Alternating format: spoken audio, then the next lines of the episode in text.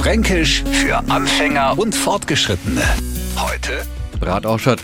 Für einen Neufranken ist unheimlich wichtig zu wissen, dass wir Franken einen Trimmer Unterschied machen, wem mit andere reden und wem über andere reden. Das kann man sich auch hören, wenn man zum Beispiel in der Strasserbo ein wenig Elternfranken sich mit 25 Einkaufstüten bepackt und keiner von den Jüngern steht auf. Kenner die mich vielleicht auf ihren Platz setzen? Wird no einigermaßen freundlich gefragt. Da haben erzählt mir no die Geschichte so.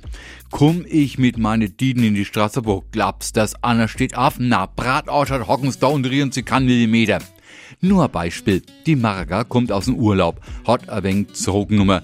Zur Marga sagt man, es Essen war aber bestimmt gut, ne? Über die Marga sagt man, der ist aber auch gescheit Bratauscher geworden. Und jetzt zum Neufranken. Für viele ist der Po von Jennifer Lopez sexy.